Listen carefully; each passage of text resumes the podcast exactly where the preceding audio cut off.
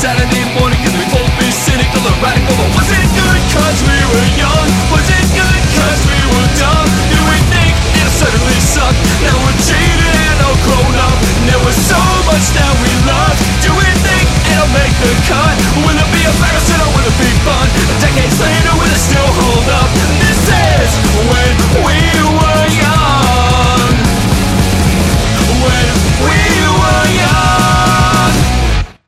Hello, and welcome back to the When We Were Young podcast. On our last episode, we revisited Karate Kid with Becky and special guest Chelsea. And with this episode, we're rolling with just me and Chris, along with a special guest. Chris, take it away. So, this episode is going to be a little bit different than most of ours, which are usually centered around one film. This one is continuing our discussion of The Karate Kid from the previous episode. But because the movie is such a good movie about mentorship and life lessons, we decided to bring in the perfect guest for this episode. That's Chris Clews, who is a speaker and author of the new book, Raised on the 80s. His third book that looks back at movies of the 80s to discover some fun lessons that you can use at work and in your own life. The new book has chapters on movies we've previously covered, like Die Hard and The Breakfast Club, as well as some that I hope we cover, like Dead Poet Society, Trading Places, and Roadhouse. So Seth and I are here talking to Chris Clews, author and keynote speaker on the 80s, kind of an 80s expert, or at least an 80s guy, as he likes to be called. He's written three books on lessons for life and work that we can learn from the 80s pop culture. And his newest book is Raised on the 80s, one of those three. Thanks for joining us, Chris. Thanks for having me. I, I really appreciate it. I just I want to thank you uh, as podcasters for giving people like me a voice. That's you know how we get out there and let people know what we're doing. You provide us with a megaphone, and I truly appreciate that. And we appreciate you for keeping the 80s relevant and promoting them so that we can talk more about these movies yeah, I think we're all in good company of, of loving to talk about the movies that we watched when we were young. Obviously, that's the name of our podcast. And one thing that we found that we like to do as we were, you know, kind of putting the podcast together is to talk also about like our experiences of the time, you know, not just what we were watching, but kind of what the whole environment of our lives was like at that time and what we noticed when we were kids. So I was wondering if you wanted to start off just by kind of like setting the scene of like what your experience of the 80s was like, like how old were you uh, when you were experiencing some of this stuff, and just what was life like for you back then? Yeah, so I uh, I grew up in uh, Baltimore, a, a, suburb of Baltimore, and grew up with a dad who had a small production company. So I was around sets at a very very young age uh, running cable and getting donuts for people. And, and so I grew up a little bit around entertainment, and that's kind of why I'm here today writing these books and talking about 80s movies and 80s pop culture. And actually, my friends and I made a little movie when I was a kid, about 13 years old, 14 years old. We had a camcorder, and back then you had to plug it in and charge it, and you'd get like two hours out of it, and then you had to charge it again for another six hours. Nice. What did that record onto? It was uh, VHS. Like full size VHS tapes? Okay. Full size VHS, and we made a movie called California Bones instead of Indiana Jones. and it was really awful. Awesome. But uh, that's great. Yeah, but it, it, was also great at the same time. I read about that in one of the chapters in one of the books, and I was actually going to ask about that because it reminded me so much of The Fabelmans, which just came out. You might not have seen it yet, but it's the movie about Steven Spielberg's childhood, where he kind of is making movies as a child and you know coming up, and obviously it ended a little differently for him than than for you, but um, I just yeah. thought that was a fun echo of of you know, a movie that now is like about the guy who made the movies, you know, that kind of set the tone for what childhood in the 80s uh, looks and, and, feels like to um, our generation and, and, you know, a lot of others, I think, as well. Yeah, I mean, I did hear that California Bones was a uh, influence or inspiration for the next Indiana Jones film. I mean, I only heard that just you know people talking on the side a little bit. So I don't know if I would promote that. I don't know. I don't know if you've seen that trailer, but what's it called? Like the the dial of something. The microwave dial. Dial of oh. Destiny. Dial of Destiny. Yeah. I think it's better than Kingdom of the Crystal Skull, which was just like already like its own title. Yeah. And then you add Indiana Jones and the, and it's just like it's much much too long of a title. I'm kind of glad they're wrapping it up with this one. You know, that's something that I really, when we talk about 80s movies and all of the remakes that are happening and, and, and how disappointing they are, I really, I'm not a fan of the remakes for a number of reasons. But one is because these iconic characters can only be played by the person who made them iconic. Mm-hmm. It doesn't matter how good the actor or actress is or how big of a name they are. Beverly Hills Cop 4 is coming out with Eddie Murphy as Axel Foley. Right? Which is great. You know, I guess if they were going to cast it, maybe they would have considered like Kevin Hart. I love Kevin Hart, but not Axel Foley. And so I see these remakes of these classic iconic films and they're doing it with Patrick Swayze movies which I am a huge Patrick Swayze fan. We talked earlier before the podcast about how my dog is named Bodie after his character from Point Break. I love Patrick Swayze and I get upset every time they remake his movies on a number of levels but I just don't understand why they're going to remake movies with iconic characters. I think they should go back and look at some of the 80s movies that maybe flew under the radar that still have a great story to tell and remake those. There's a huge catalog of 80s movies that could be remade that don't have have a quote unquote iconic character in them where people are going to look at that and say, but that's not that person. That's not that character. Yeah, I feel like they're overly literal a lot of times with these uh, remakes, you know, and, the, and they feel like they need to like recreate the character with a new actor or something. And it's like, well, all you really need to do is recreate kind of the spirit of it, I think, because that's what people, you know, connect to and let, let the, the character be iconic with, you know, the original performance and just kind of try and do something a little bit new with it that just feels like it's in the right spirit. Well, and so often the spirit of it is the first thing that gets jettisoned in, Yeah. in the making of the remake. I had another question, like kind of about your your origin story, sir. Yeah. I don't like to generalize about people based on their perceived age, but it does seem like you're from a slightly different generation than Chris and I are. And so I was like curious about any of the differences in terms of how you took in pop culture. Definitely having a dad who makes movies is like a whole different level and world of exposure to film and filmmaking than most anyone gets. But I was watching your speaker reel and it starts with a VHS tape being put into a VCR. And you mentioned that VHS camcorder, but I was also wondering what were your primary ways of taking in new movies or new shows? And like, were you aware and were you kind of conscious aware of like pop culture stuff when like VHS and VCRs were first coming around? Yeah, so my dad would be so happy to hear that he was uh, uh, labeled a movie maker. Uh, he was, he was, uh, he actually did, you know, corporate video uh, at the time, Oh, and a little bit of commercial work, and then also worked at PBS. That's where he kind of, you know, cut his teeth, so to speak, on on some PBS shows as well. So yeah, you know, it was very different because you had limited ways to access content, very limited ways. Right. In fact, you know, I up until the point that cable really emerged, uh, we really had a couple of television stations, and that was about Right. it. And then you went to the movies and you paid two bucks for your ticket. And you went in and you watched the movie. And movies were in the box in the theater for, you know, I think E.T. was in the theater for 56 or 58 weeks. Uh, it wasn't Yeah, three that's one weeks and thing we- out. That's one thing we go over in the show that still can still continues to amaze me is just how long movies were in theaters for. And how many of like great movies were in the theater at the same time? I mean we're talking about karate kid in this episode and 84 is you know known as one of those years where it's just like so many like iconic movies came out.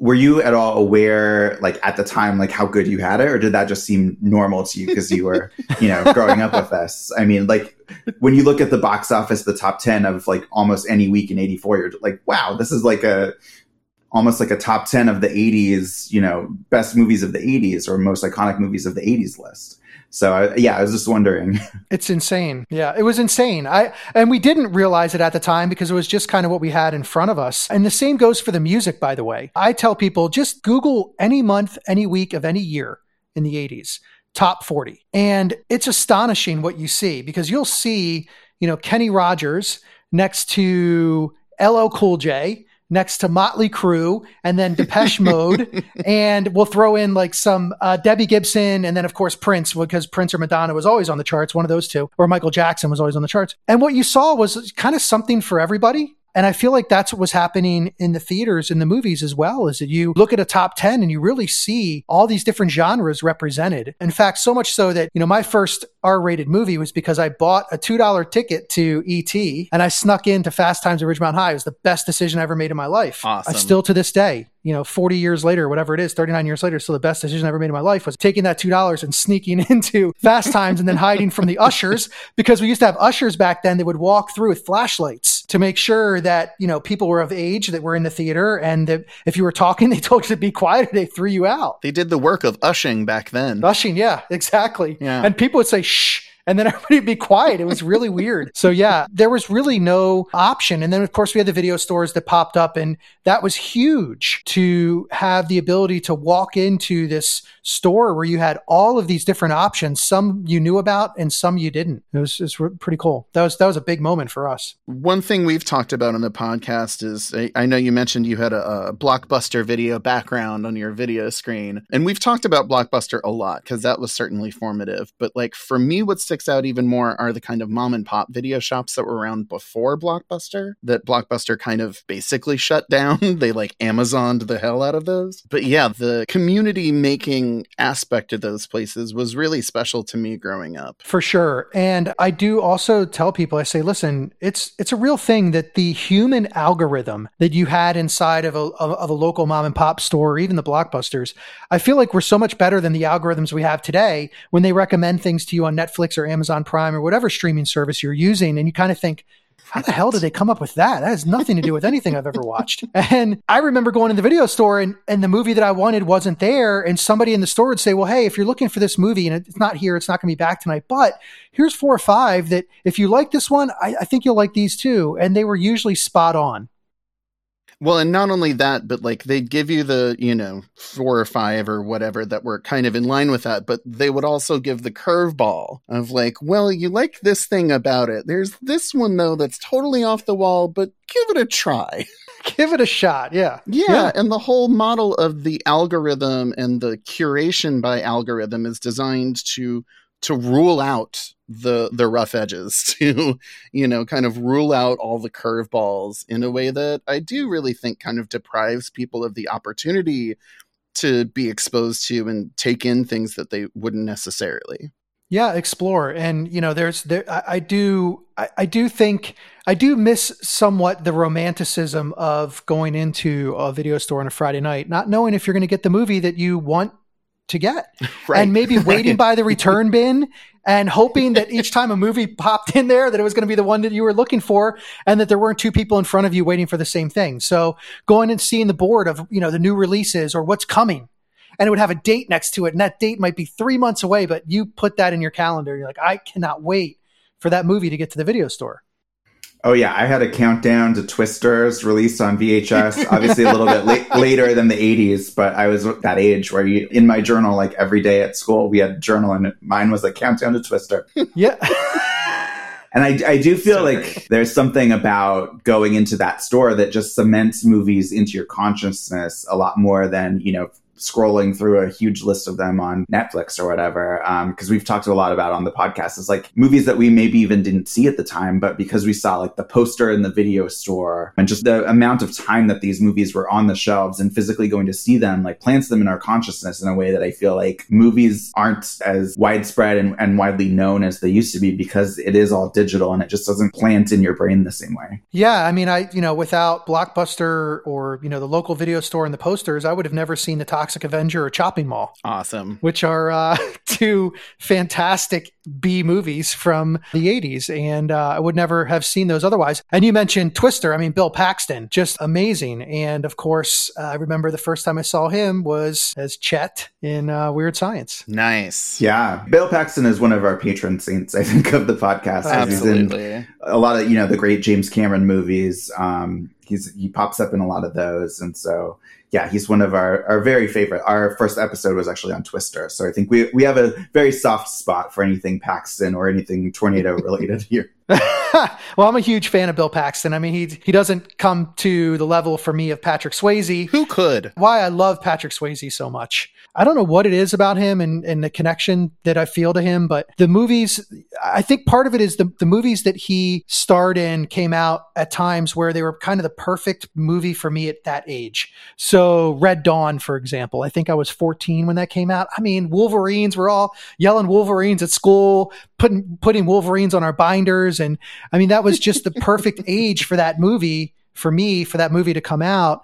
And then you just go down the line of all of the the great movies that he had in the 80s and even into you know the 90s we talked about point break as well but the outsiders you know i have some great lessons from the outsiders in my second book. Actually one of the reasons that i do what i do today that i left the corporate world corporate marketing after 20 years was because of a line from johnny cade in the outsiders where he said you still have a lot of time to make yourself be what you want that resonated with me at 46 years old. I'm like, yeah, I still have time. Why, why am I not doing what I want? What's holding me back from doing that? And that came from The Outsiders. So, but there is one Patrick Swayze movie that I have not seen.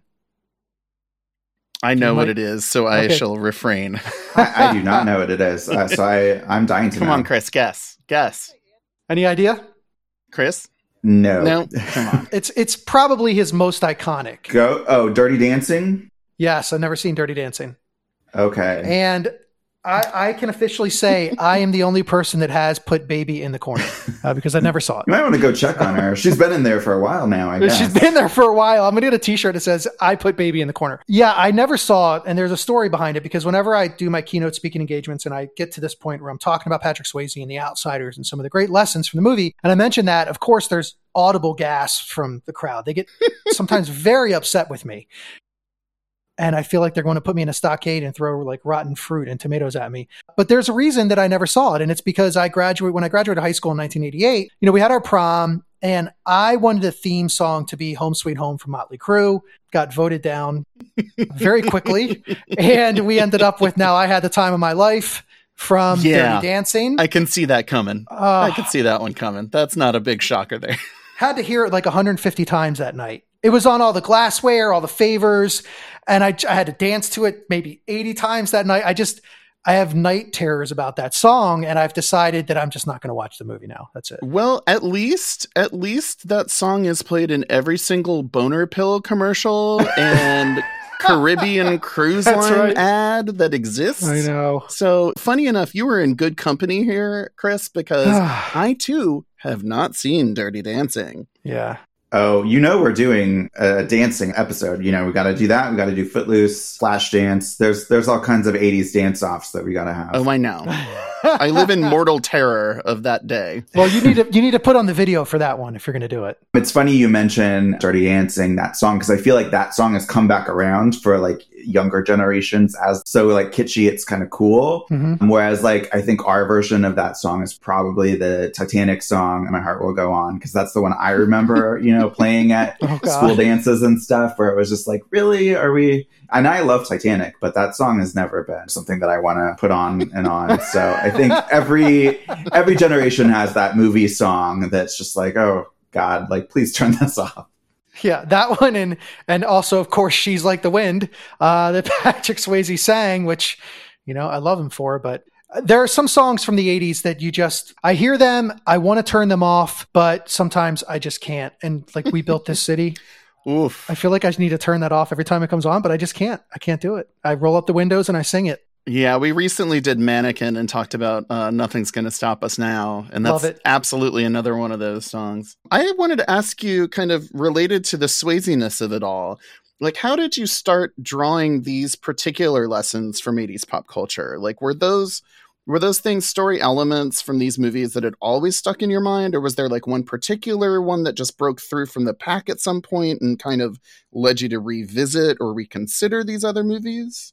I'm glad you asked that question because yes, there were two actually. I mentioned the one earlier about from the outsiders. So basically, you know, I was in corporate marketing for 20 years or so, and I just had gotten to the point where I enjoyed marketing, but I felt like there was something else out there for me. I just didn't know what it was. Mm. You know, I, I was trying to figure out what is it that I'm good at that I can do that I would love to do every day, wake up and love to do. And I had no idea what it was. So I came home, I'm having a self pity party of one, which I tend to do, and I'm watching The Breakfast Club. I'd seen it a hundred times or so. And Bender says, screws fall out all the time. The world's an imperfect place. I had heard that line however many times, but I never really listened to it. Mm. And I sat up off of my couch. I was 46 years old. I thought, I, my screws have fallen out. I'm in an imperfect place. like, what am I going to do? Am I just going to put those screws back in the same way? And as Henry David Thoreau said, who's not an 80s pop culture icon, the 1830s. yeah, I think so. 1830s, 1840s. I don't think he was at 1980s. Maybe. I don't know. You know, but I he, thought he uh, was one of the kids at the Breakfast Club. No, he very well could have been. And he said, you know, the mass of men, we'll call it the mass of people, the mass of people lead lives of quiet desperation. And I was leading a life of quiet desperation. It's pretty amazing that he recognized this in the 1830s or 1840s because we weren't all sitting in cubicles at that point yet. And so he was already seeing his quiet desperation. I was living quiet, a quiet, desperate life of quiet desperation. And Oliver Wendell Holmes, another not 80s pop culture uh, icon, uh, said something to the effect of, you know, one of the sad, saddest things is somebody who dies with their song still inside of them. And I, I felt like there was something in there for me. And so that Johnny Quote from The Outsiders, you still have a lot of time to make yourself be what you want. And I decided to write an article, a LinkedIn article on what the Breakfast Club teaches us about problem solving and this idea of screws falling out and how we put them back in. And do we, do we put a whole new set of screws in and a whole new door frame and a whole new door and walk out to a new journey?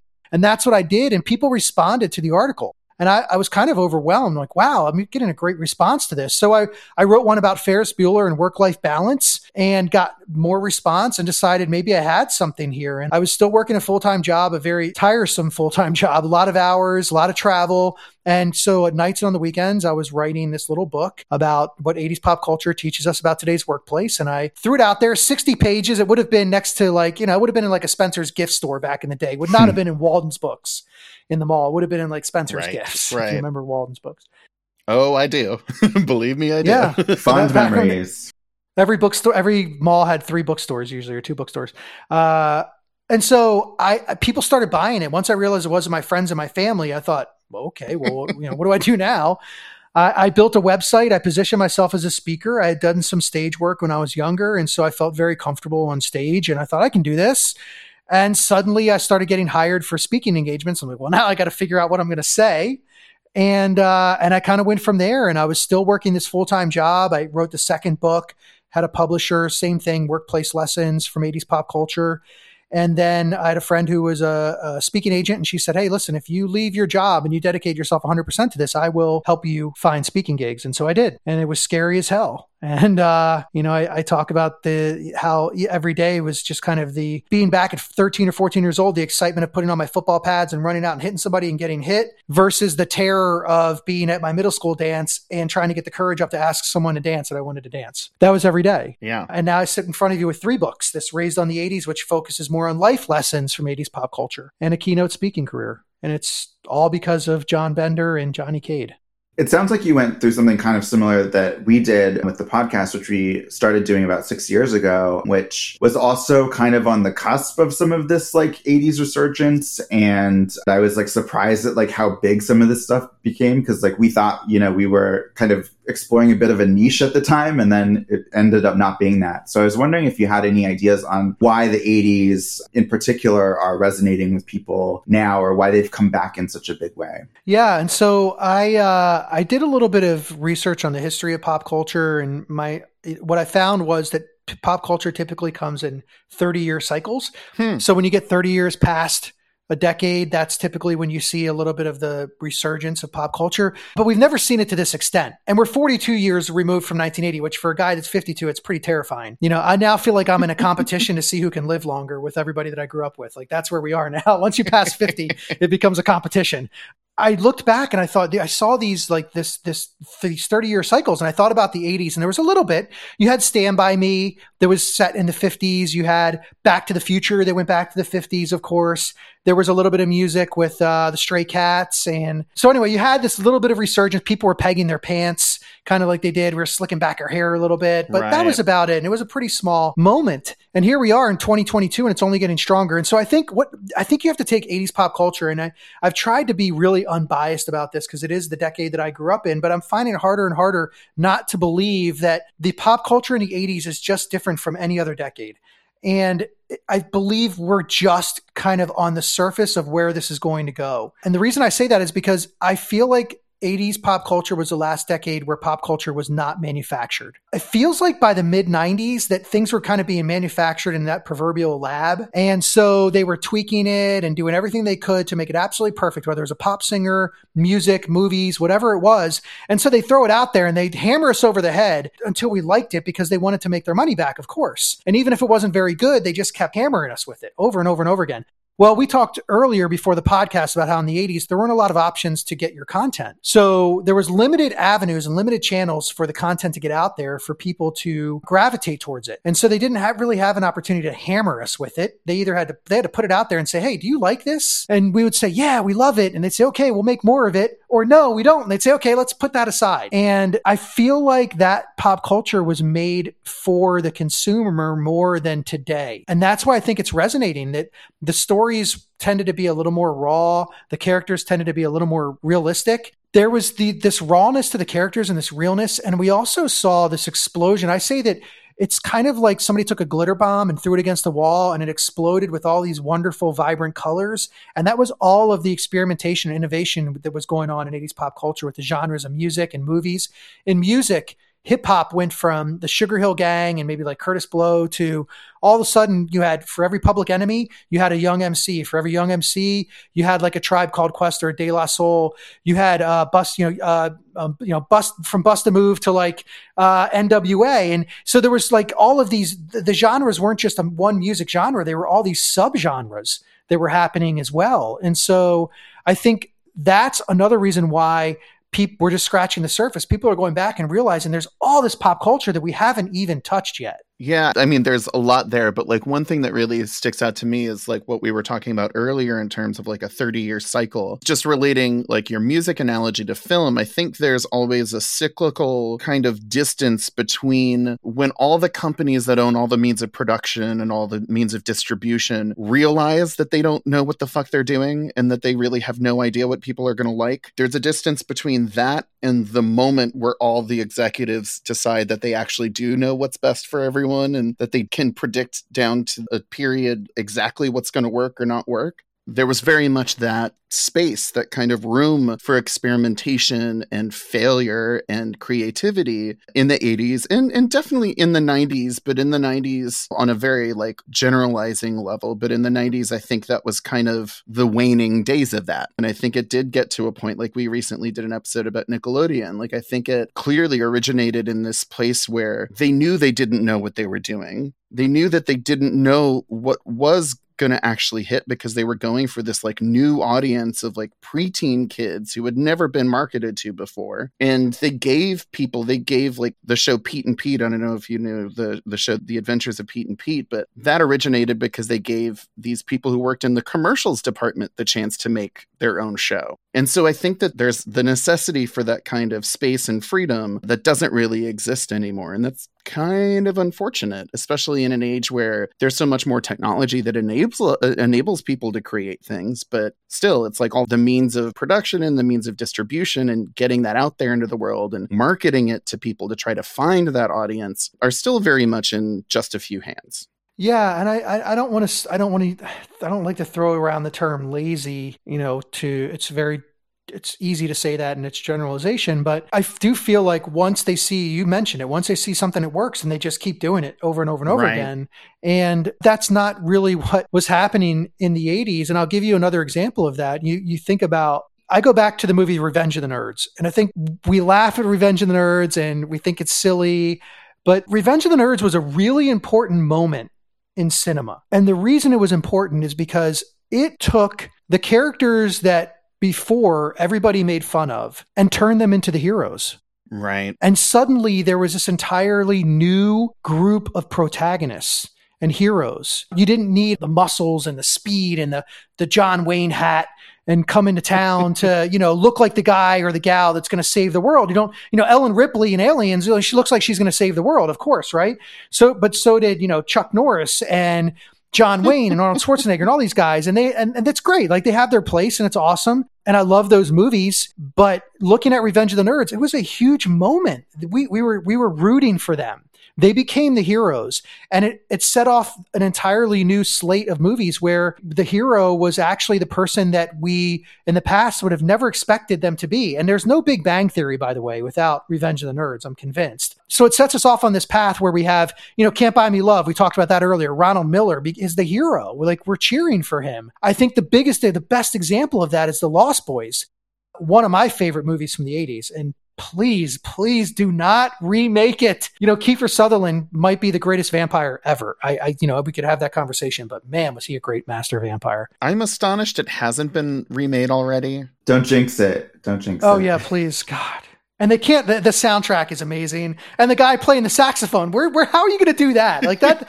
that is like the greatest scene ever. that is that is like iconic '80s. The whole look of the movie is so strange, and uh, like the settings and the locales. The fact that they're like shooting it. I think it was the Santa Monica Pier. It definitely yeah. looked like it. You know, like an, a beachfront arcade. Yeah, that's that's where most vampire movies take place. Sure. and that's what made it great. And so I, you know, what what made the movie great in my mind though are the Frog Brothers. You know, again, we have the two Corys in the movie, which, you know, that the Corey Haim and Corey Feldman. And, but the Frog Brothers who work in their parents' comic book store on the boardwalk. One of them wears army surplus shirts to try to look tough. You know, they wrap these bandanas around their heads. And when, you know, they meet uh, Corey Haim's character, they say, you know, here's our, you know, here's our card, here's our number, our number's on the back. Pray you never need to, you know, call us or use it. And he kind of laughs them off. Like, what am I going to have to call you guys for? You're not going to save me from anything. But ultimately they do. They're the ones who right. save the town from the vampires. And there's a really important lesson in there that problem solvers don't come in a one size fits all package.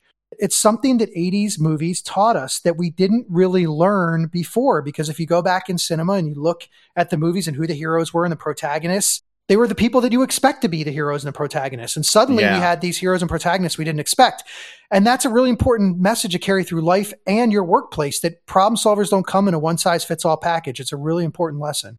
Yeah, and I think that kind of brings us back to the Karate Kid a little bit too, because the pitch of that movie, I think, could have been very much, you know, kind of a generic action movie, you know, if you'd cast a, a certain kind of kid in it. But, you know, the lesson of that movie is very much more about, you know, taking your time and slowing down. And so I was wondering if you could speak more, because you have a chapter on, on that one in uh, one of your books as well. How does that movie kind of fit into what you were just talking about, about kind of unlikely heroes and, and that were given a chance in some of these 80s movies. Yeah, that's great. The Karate Kid and my second book, yes. There's a lot of great lessons in there. And Mr. Miyagi, for my money, is one of the greatest cinematic characters of all time in that almost every piece of his dialogue actually teaches us something. And when you go back and you watch the movie, and of course it has a great soundtrack and, you know, Peter Cetera's Glory of Love and You're the Best Around is one of my favorite favorite songs still to this day. I love it. And so Mr. Miyagi teaches us a lot, but one of the really important ones you talked about slowing down. So we all know the wax on, wax off, but there's something else that he says to Daniel when he is, you know, teaching him, having him do the chores and he's painting the fence. And he thinks he just has to paint this little section. Of course, Mr. Miyagi says, no, no, no, no, the whole fence. And he says, don't forget to breathe. Very important. And this line, I feel like, again, I, I often look for the lines that maybe aren't the ones that people would pull out of a movie. They, they just not throwaway lines, but just not lines that stick out that we quote in our, normal dinner conversations like I do all the time. And uh, hmm. don't forget to breathe. Very important. Is an important lesson in life about slowing down, and it's really important in the workplace as well because stress is like dehydration. By the time you realize you have it, it's too late. And if you've ever had dehydration, and I have, uh, it's you feel like you're going to die. I mean, legitimately. Uh, and it's f- from a physical sense, it takes several days to get over. A mental sense, several days to get over as well. And there were a lot of things I could have done during that day, like drink water, to keep myself from from getting dehydrated. How about drink water instead of drinking beer on the golf course while I wasn't drinking water? Then you know, uh, I don't know, drinking sake at night after working out during the day and thinking I was invincible because I was younger and getting this dehydration. But there are a lot of things I could have done during the day to, to avoid that. And we can do that with stress as well. You know, when you feel it building up, we walk around with stress all the time. So I think we don't realize that it's building up in us until, you know, we have an event. And so taking that time to breathe, whether that's, you know, walking your dog, playing with your kids, playing with your cat, having a cup of tea, a cup of coffee, whatever it is working out whatever it is that you need to take that that breath and f- in the workplace for leaders leadership it's so important to take that time to breathe yourself because we talk about shit rolling downhill well stress rolls downhill and it's even worse when it does and it makes people unproductive and your team members, your, the people that, that work with you need to know that it's okay, no matter what, to take that time to breathe. You have a meeting coming up at 11, but you're just stressed and overwhelmed. It should be okay to say at 1030, like, look, I need to push this back 30 minutes or an hour. I'm just feeling it right now and I need to take a step back. That allows us to be more productive. It's important to take that space and it keeps us healthy. And that's, that's really important as well. Yeah, and I mean, as someone with an anxiety disorder, long time anxiety enjoyer, sufferer, that's important advice in a very both metaphorical and literal sense. Where when you're having an anxiety attack, you have to like catch yourself not breathing and be like, oh, yeah, no, I actually do have to breathe. Yeah. It's kind of a basic functional requirement here. 17,000 to 30,000 times a day involuntary because I would be dead if you had to think about breathing. I can tell you that right now. Yeah. But there's a couple of other things he mentions that are lessons as well. And one of them is about the idea of efficiency is absolutely a superpower. We talk about superpowers. And there's a lot of superpowers that we talk about. We don't talk about efficiency. Like, oh, what is it? How's efficiency a superpower? But you know, we talk about work and, and even in our lives, efficiency is a superpower. And there's something that, you know, Mr. Miyagi again says to Daniel, he says, Daniel-san, secret to punch is to make the power of the whole body fit inside one inch. That's efficiency. And that's what he's talking about is, you know, and he, in this instance, in this context, he's talking about energy with the, with the punch or in defense of yourself. But that efficiency, you know, can carry across our life and our work as well. This idea that, you know, the power of that punch all comes from one inch. And I think that's a really important lesson to remember as well that when you have somebody that you, you know, that you work with or someone in your life who's efficient, that's a superpower because there are not a lot of people who are. And that's why we, when we have a product or a service or a company that's really efficient, we're all really impressed by it, but we don't really talk about it as a superpower. Yeah.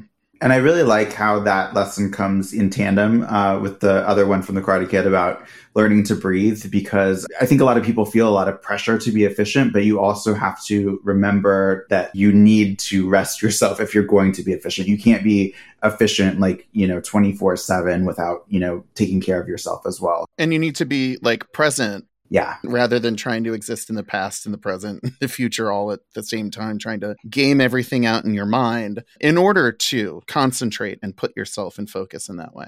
Absolutely. And yeah, living absolutely living in the present and and taking that time to breathe will absolutely make you more efficient. And he said one other thing, you know, he also told Daniel, and this is just a, a broad lesson for everybody, because I can tell you as I sit here five and a half years removed from starting this journey and looking back and thinking, wow, you know, I, I got here. You know, I've, I've done this and uh, this is my life now. This is what I get to do. I, I'm in an airport and somebody asks me what I do, and I get to tell them that I'm heading to a keynote to talk about lessons for life and work from 80s pop culture. And I always get the same response How the hell did you pull that off? and, uh, you know, it was a lot of work, but I'm here now. And there's uh, something he says to Daniel as well. He says, you know, man or woman who catches flies with chopsticks can accomplish anything. And so, you know, of course, Daniel sets out on his course to catch a fly with chopsticks. And it really is true. I mean, you know, you can get out there and create you, you can accomplish anything. And I, I don't consider myself a motivational speaker. I'm not out there telling people like, hey, go, you know, I'm going to show you how to walk across hot coals because I wouldn't do it myself. I think it's silly. But I will tell you that, you know, I I do feel motivated by the things that I've been able to accomplish in the last five and a half years, more so than what I accomplished in the 20 plus years in corporate marketing. And that really excites me. And I, I do feel like I've caught a fly in my chopsticks. It's pretty awesome. That is really awesome. That's absolutely awesome. And I mean, like, one thing that struck me as really unique, just like watching the videos on your YouTube and looking at your site, like, one really unique thing about your approach is that, you know, basically almost all discussion of pop culture is descriptive. Like even if you're reaching like deep into the lore and the behind the scenes you're doing that mostly just to describe the story of the movie or the show or like to put that story in the context of creators or its time. But like your speaking work um, and i'm guessing your books as well are prescriptive because you're taking that lore and that knowledge and really making it into advice and guidance um, and on our podcast, I think we try to be a bit prescriptive too, since we're often talking about, like Chris said, not just kind of our experiences rewatching these things now, but also like critically examining the ways that our own perspectives changed over time and how that affected the way that we saw pop culture, like growing up, and affects how we see it now. Um, so I was wondering, like, if you if you've really changed your tune radically on any of these movies, either like in terms of drawing a totally different lesson than one that you'd originally drawn from them or in terms of the lesson that you drew from them like changing your opinion of the movie as a whole? Yeah absolutely. I, when i was growing up what these movies did for me is they entertained me and that was what i wanted out of them. I wanted to be entertained. That was that was their intention for for me as the consumer and that was my intention as the person that was watching the movie or listening to the music. And as i've gotten older I have started to look at these movies and, and, and, and listen to some of the music in a very, very different way. And some of the characters really have changed for me in terms of how I look at them. We talked earlier about, you know, Planes, Trains, Automobiles and Del Griffith and how that is such a great character. And as I get older, I, I, when I watch that movie and I realize I, I feel like there's so much of the real John Candy in that Del Griffith character. Absolutely. Yeah. And it really is moving when I watch that movie now, especially that scene where Steve Martin really just insults him over and over. And he says, You're like a chatty Cathy doll, except you pull the string. And I, back when I was a kid, I thought it was kind of funny, but now I look at it and I watch it and I'm like, Yeah, it's entertaining. But his response to Neil Page, Steve Martin, is to say, you know, I like me, you know, my, my, my wife likes me, my customers like me, and I'm the real deal. What you see is what you get. And, and that's, uh, that resonates with me so much more in such a different way now. Absolutely. That Del Griffith character is one of my favorites. And I do talk about a lot of lessons from Del in my first book, but one of them is the idea that, you know, we talk about with companies how we, we talk about how, you know, great companies have a great brand or, you know, a great CEO or a great service or product. But we rarely talk about them needing having a great salesperson, but ultimately that's what it takes for, you know, a company to be successful, whether it's a company of one or a company of, you know, 100,000. You need a great salesperson like Del Griffith who believes in himself, believes in the product. He's honest and transparent guy and sells shower curtain rings and does a great job at it.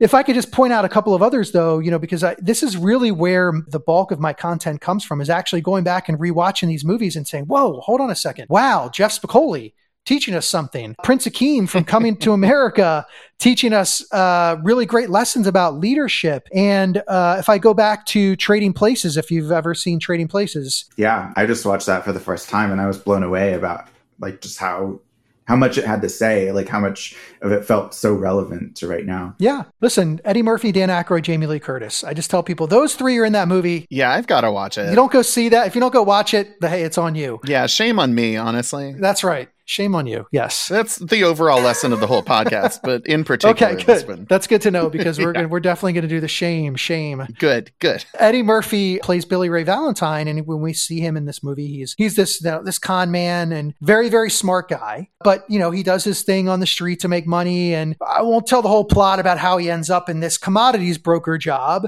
but he does. And the morning of this first day at work for him, we've all seen that he's very intelligent. He could do this job with his eyes closed. We all know this as the audience. We can see it in him, but he's not so sure. And so the first day he shows up and he's looking up at the building and Coleman, the butler, is standing in front of him. He says to Coleman, What if I can't do this job? You know, what if I'm not what they expected? And Coleman says, Just be yourself, sir. They can't take that away from you. Now, there's a lot of lessons in 80s movies about being yourself. I mean, The Breakfast Club has multiple ones about just being who you are. Andrew says, you know, we're all pretty bizarre. Some of us are just better at hiding it. That's all. There's that's a great line about being yourself. He says, you know, just be yourself. They can't take that away from you. But there's something deeper going on there. Here is this guy who is very intelligent. We know he can do the job, but he's questioning himself. And in this day and age, we call that imposter syndrome. That's kind of the buzzword that people use. You know, how, why me? Why, why, why did I get this opportunity? So he teaches us a really valuable lesson here about questioning yourself and the idea of how confident people question themselves and arrogant people question others. And I get into that lesson in my third book, and I have an entire part of my chapter on this idea of how confident people do question themselves. That's how you get better.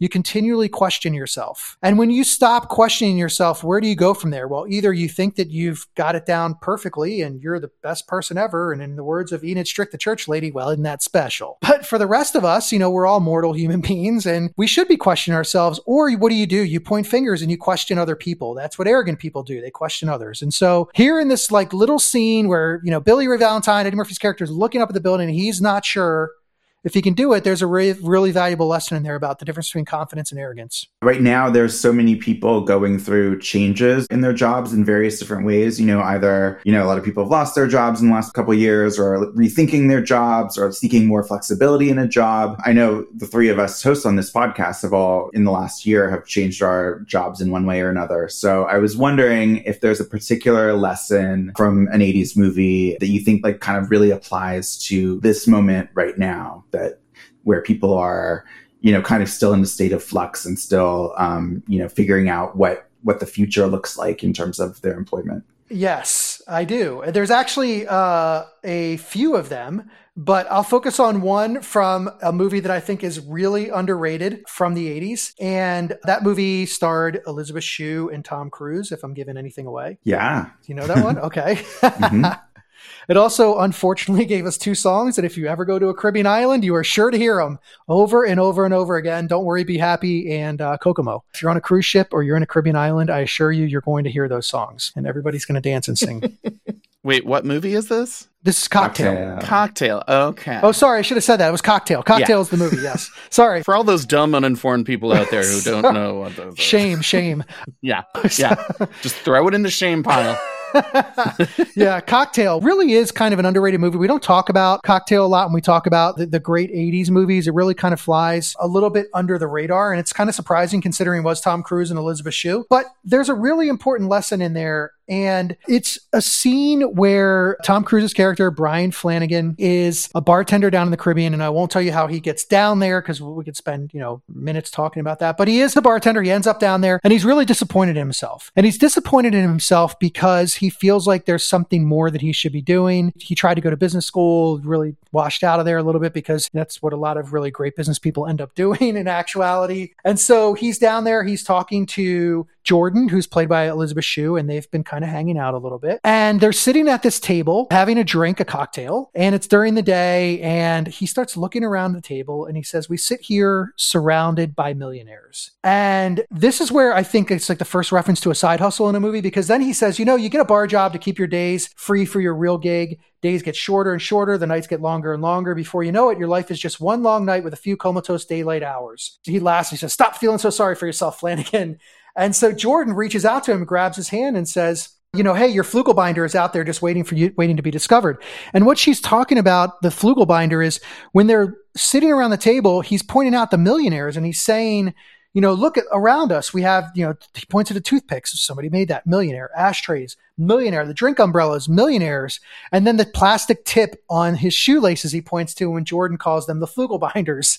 And he just says, you know, that's, they're, they're Flugelbinders. They make up this word. But this idea of your Flugelbinder is out there waiting for you. And you just have to figure out what that Flugelbinder actually is. And so that's a really important lesson for all of you that are in flux right now. What is your Flugelbinder? It's out there somewhere. But the difference between dreaming the dream and living the dream is the action you're willing to take. You know, you've got to make the investment in yourself and time, you know, sometimes in money, of course. You've got to make that investment in you. It's really important. I mean, I did it. I was working, God, I mean, I feel like it was 18 to 20 hour days for a good year and a half between my full time job and trying to launch this thing that I do now. And I gave up a lot of things. I sacrificed a lot of stuff. We were talking about it before the podcast, you know, giving up holidays, giving up time with friends to try to make this thing work, to try to make my Flugelbinder work. So I would say to people out there, your Flugelbinder is out there. You can actually Google this scene from Cocktail, just type in Flugelbinder cocktail. It'll come up. It's 90 seconds and it's really inspirational for all of you that are out there wondering, like, what the hell am I doing? That's awesome. On that note, is there anything else out there that you are doing that you want to let people know about? Yes, actually, I again I appreciate this as well, and I do also want to just say there's another chapter in my book, and we won't we'll get into this lesson now. But if you love the musician who loved the color purple, like I love him, Prince, there I have a great chapter about Prince and Suzanne Vega. You mentioned Pretty in Pink, I think earlier. She had a song on the Pretty in Pink soundtrack, Left of Center, but she wasn't huge like Prince was at the time. And she had a song called My Name is Luka. And he heard the song. And there's this great story that comes from it. You can Google Prince and Suzanne Vega and you can see the handwritten note that he delivered to her. But I have a great chapter on that. Uh, and if you love Prince, I would highly recommend giving it a read or at least Googling Prince and Suzanne Vega and seeing a little bit of the story behind it. Dead Poet Society uh, John Keating, played by Robin Williams, another person we left, you know, lost way too soon, and he plays this uh, this this high school teacher at this elite boarding school, English professor, I should say, at this elite boarding school, where all the kids have been taught to walk in a straight line, do what you're told. Your family says you're going to be this. This is what you're going to be. You know, God forbid you actually go into any kind of creative arts. That would be nonsense, of course, according to the families. And uh, John Keating, Rob Moon's character, says, "Boys, you can be any, anything you want." We all know the carpe diem seize the day. I think, Right. but there's something bigger that he says. to them. He says, "No matter what anybody tells you, words and ideas can change the world." And this is really important because in the '80s, when I was growing up, if I wanted my words and ideas out to the world, I had to use my Community Times newspaper in my little town. Maybe 13 people would read my words and ideas if I was lucky. And so now, in the palm of our hand, we can get our words and ideas out to the world. We don't have to be an athlete, a politician, a celebrity, a world leader. It's the great equalizer in the palm of our hand. Our words and ideas can get out right now in this moment. That's talk to talk, but you got to walk the walk. And for me, that's, you know, it's taking action. And for me, it's animal rescue. I, I grew up with a family that was huge animal rescue advocates, and I rescued my boy Bodie, again, who was named after Patrick Swayze's character in Point Break. Love him to death. He's a, you know, a 78, 80 pound pit mix. Was found on the street at three months old on the sidewalk by a couple of cops. He was paralyzed, couldn't go to the bathroom, was dying. He was dying. And uh, went to a rescue called Wonder Paws Rescue in Fort Lauderdale.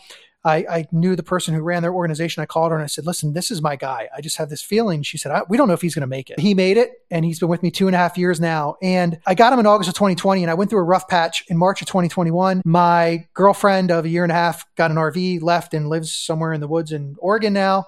By the way, very happy for her. This was her journey. One thing I really believe as I get older too is everybody has their journey. Don't get in the way of it. Even if it means that you have to sacrifice, allow people to live their life and go on their path and their journey. It's so important.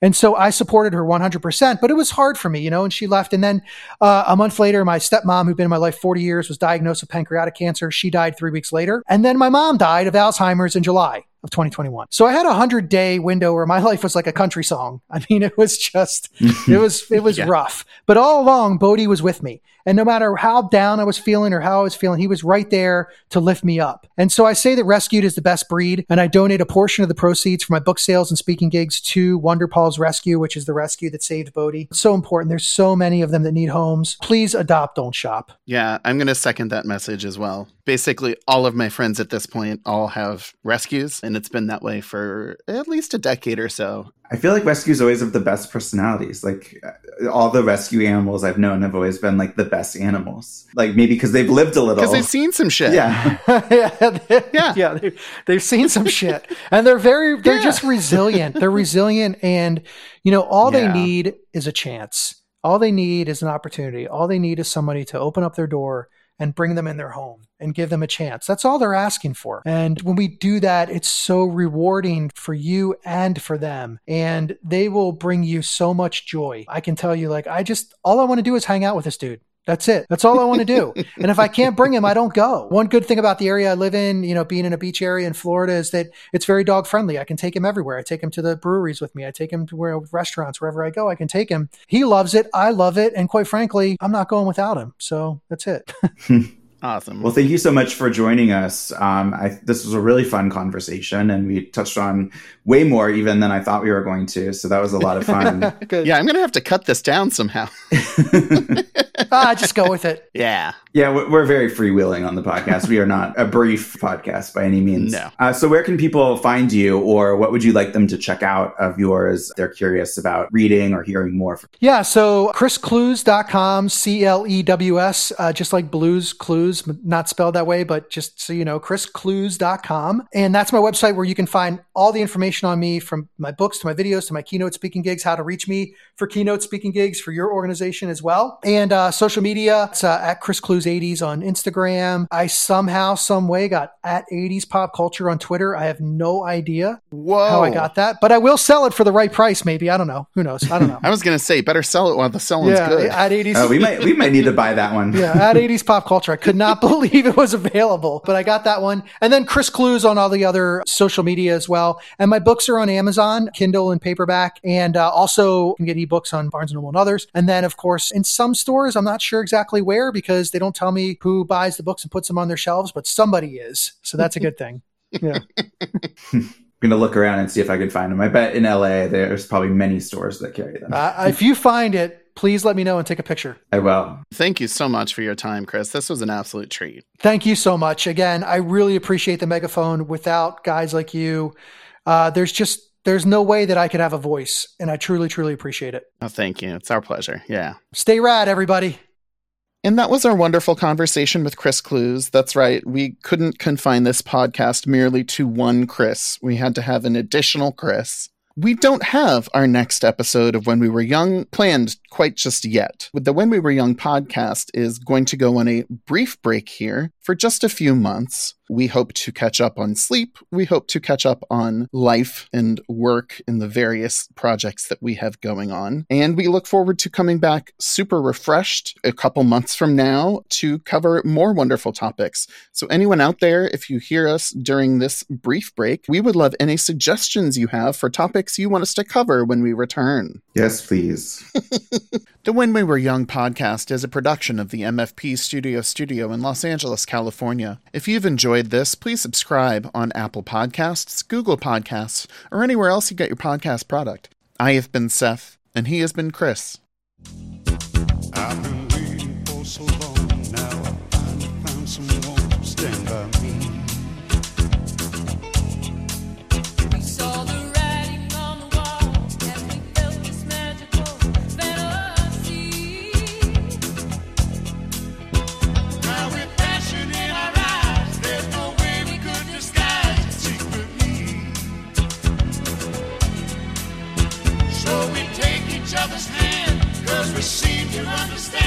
your journey.